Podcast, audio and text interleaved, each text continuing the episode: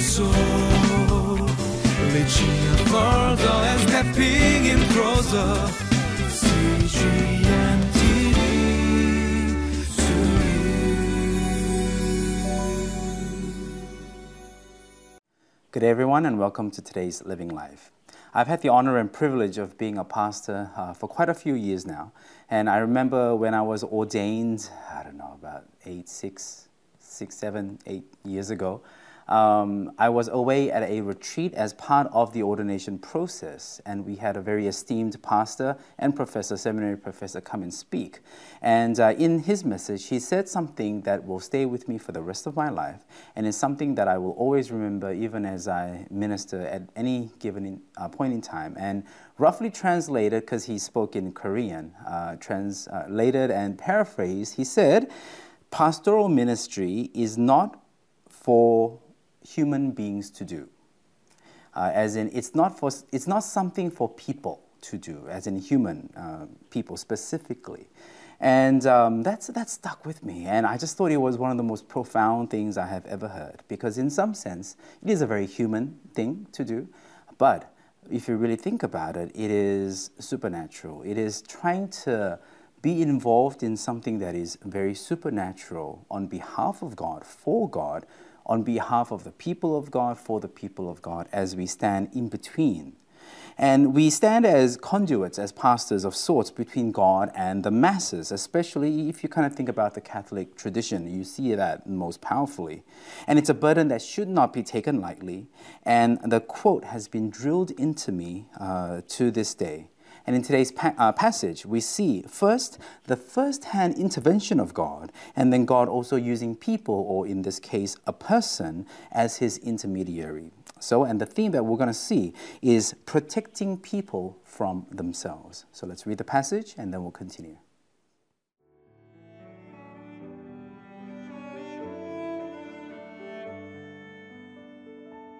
Deuteronomy chapter 4, verses 41 through 49.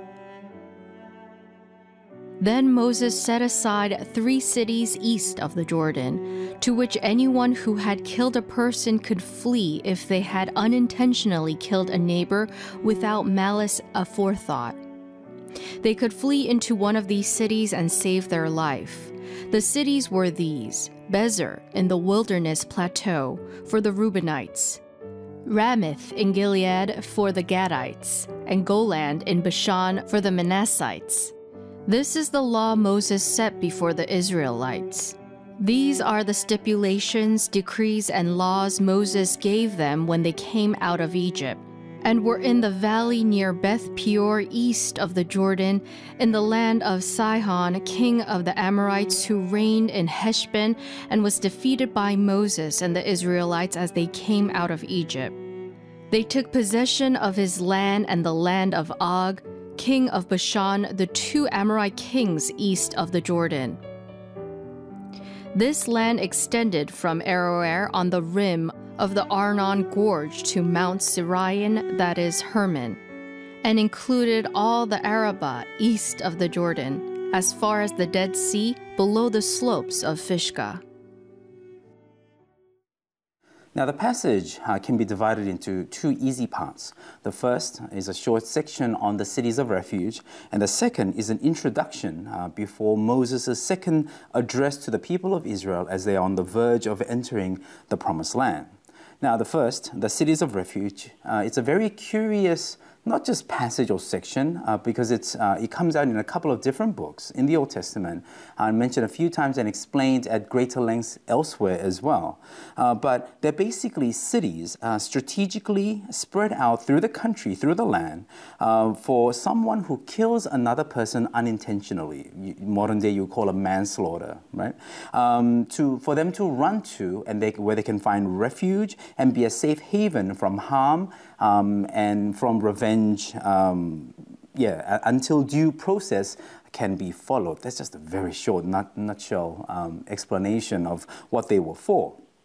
And you know, I'm sure you've watched movies of the Wild Wild West. You know, where uh, you see cowboys and you know just the old towns where it's chaos, not just kind of in terms of the, the buildings or the muddy streets, but where justice is something for the select few right?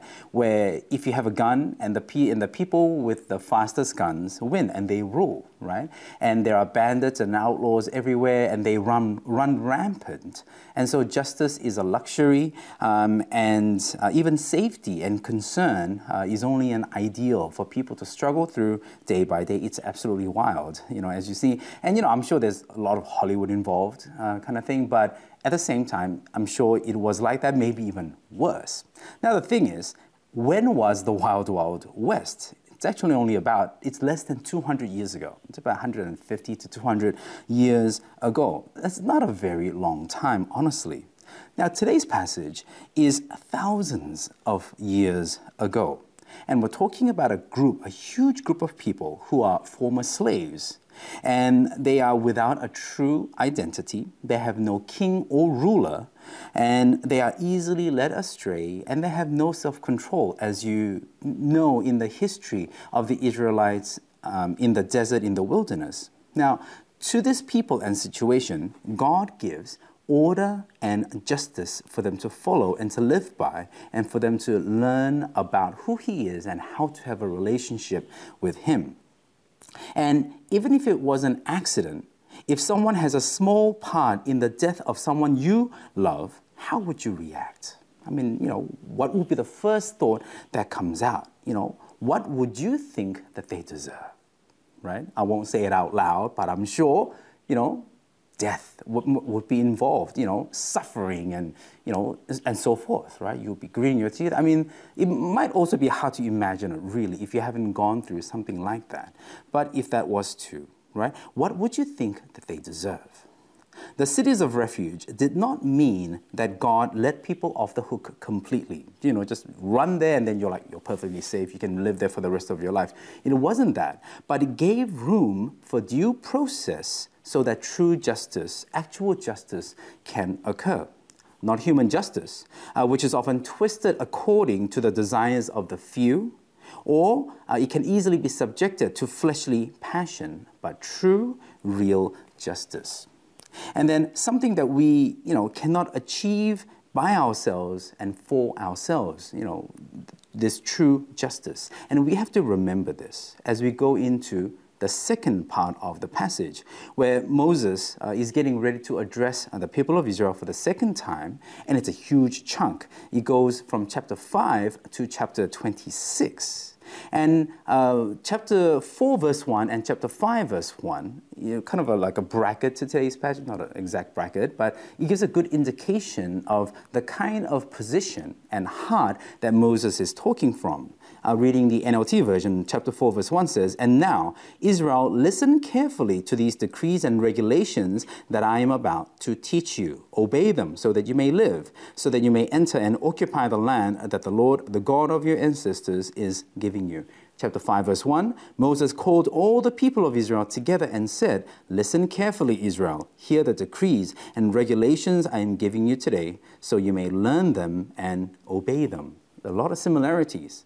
Moses basically stands before the people as a pastor slash teacher who is seeking to inspire his people, his audience, with a particular vision of God and to convince them, influence them, teach them to live in this way. Moses is not teaching them, you know, something that he made up or he developed or, you know, his ideas or opinions, but decrees and regulations, which means a set standard that is above the people that he was talking to.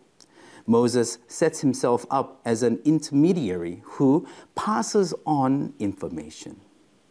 And by now, the people that he's talking to, they're the children of former slaves who are born in the wilderness, still very young, and who have barely any edu- education. And you can see that how these two parts set up are set up to protect people from themselves. Two key words that I mentioned were refuge and shepherd. Psalm 46 says, God is our refuge and strength, a very present help in trouble. And then Psalm 23, the Lord is my shepherd. And later, John chapter 10, Jesus himself says that I am the good shepherd. Everything converges through the Old Testament into the new, into our lives now, where Jesus is the great mediator. Jesus is the Son of Man, the Son of God, who was sent to protect and save a world from themselves, even.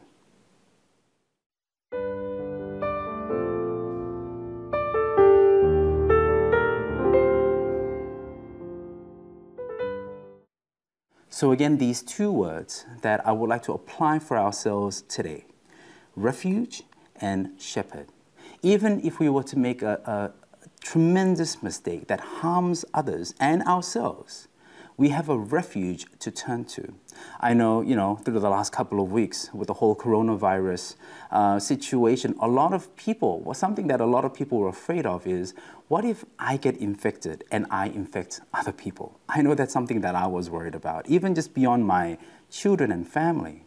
But, you know, that feeling of even pre guilt let's turn to Christ, who is our refuge and strength, and also Him, God, uh, Jesus, being the good shepherd. When we are totally lost and you know devoid of hope, He is the shepherd that guides us. So let's turn to Him, seek Him this very day, and for our entire month as well. Let's pray.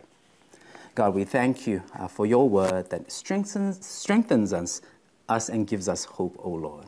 To a people who are unable to protect and help themselves, to lead themselves, provide for ourselves, Lord. You give us ordinances, words, commands, decrees, and regulations, all for our own good, to help us because we are unable.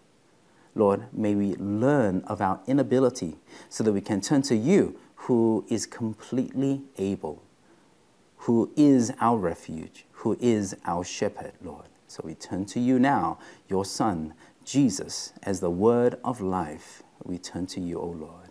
Grant us life this day. Protect us this day, O Lord. In Jesus' name I pray. Amen. 이 프로그램은 시청자 여러분의 소중한 후원으로 제작됩니다.